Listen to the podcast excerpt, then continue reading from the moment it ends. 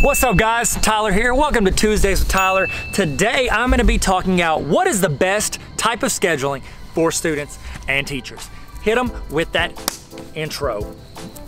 I don't know what this is, I'm so sorry.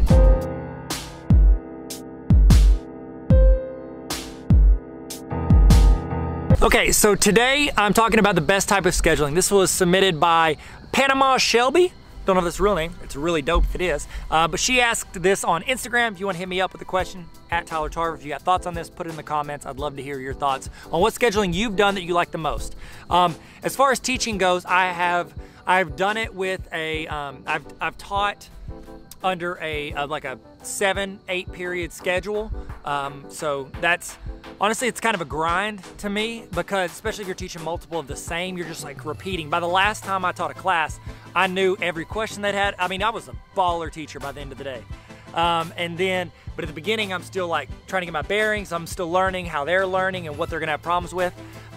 Block scheduling, I really like because you have less classes to worry about. So now I'm the dean of a college. The way we do it is we try to make them take as little classes at one time as possible. Most colleges take 5 classes at a time, 5 or 6. So you're always going in and out of, okay, what am I learning? And you're like shifting your mind back and forth on what you're learning. Whereas whenever you get to focus on like 2 or 3 classes at a time, you could stay more focused.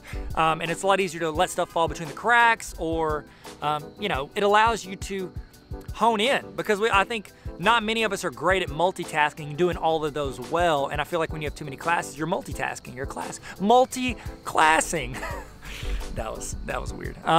So I really like that. I like that block schedule look. I was actually at a district that did flex mod scheduling. That's where you're like kind of like you're cutting up your day. You're either in classes 25, 50, or an hour and 15 minutes and at a time. And then you have chunks of time where you can go back and work on certain things. I really like this.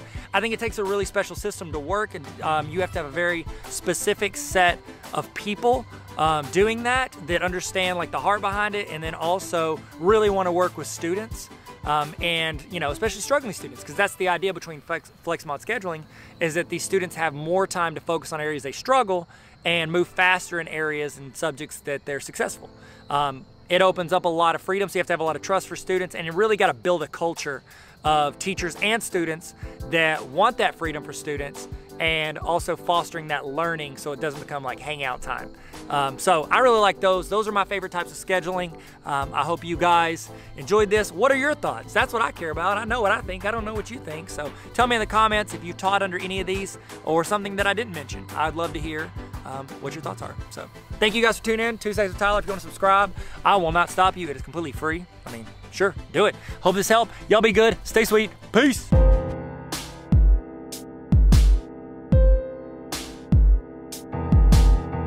Hey, what's up? Please subscribe to this channel. It's free, costs nothing. Just click the little red subscribe button unless they change the color. Just gonna wait right here.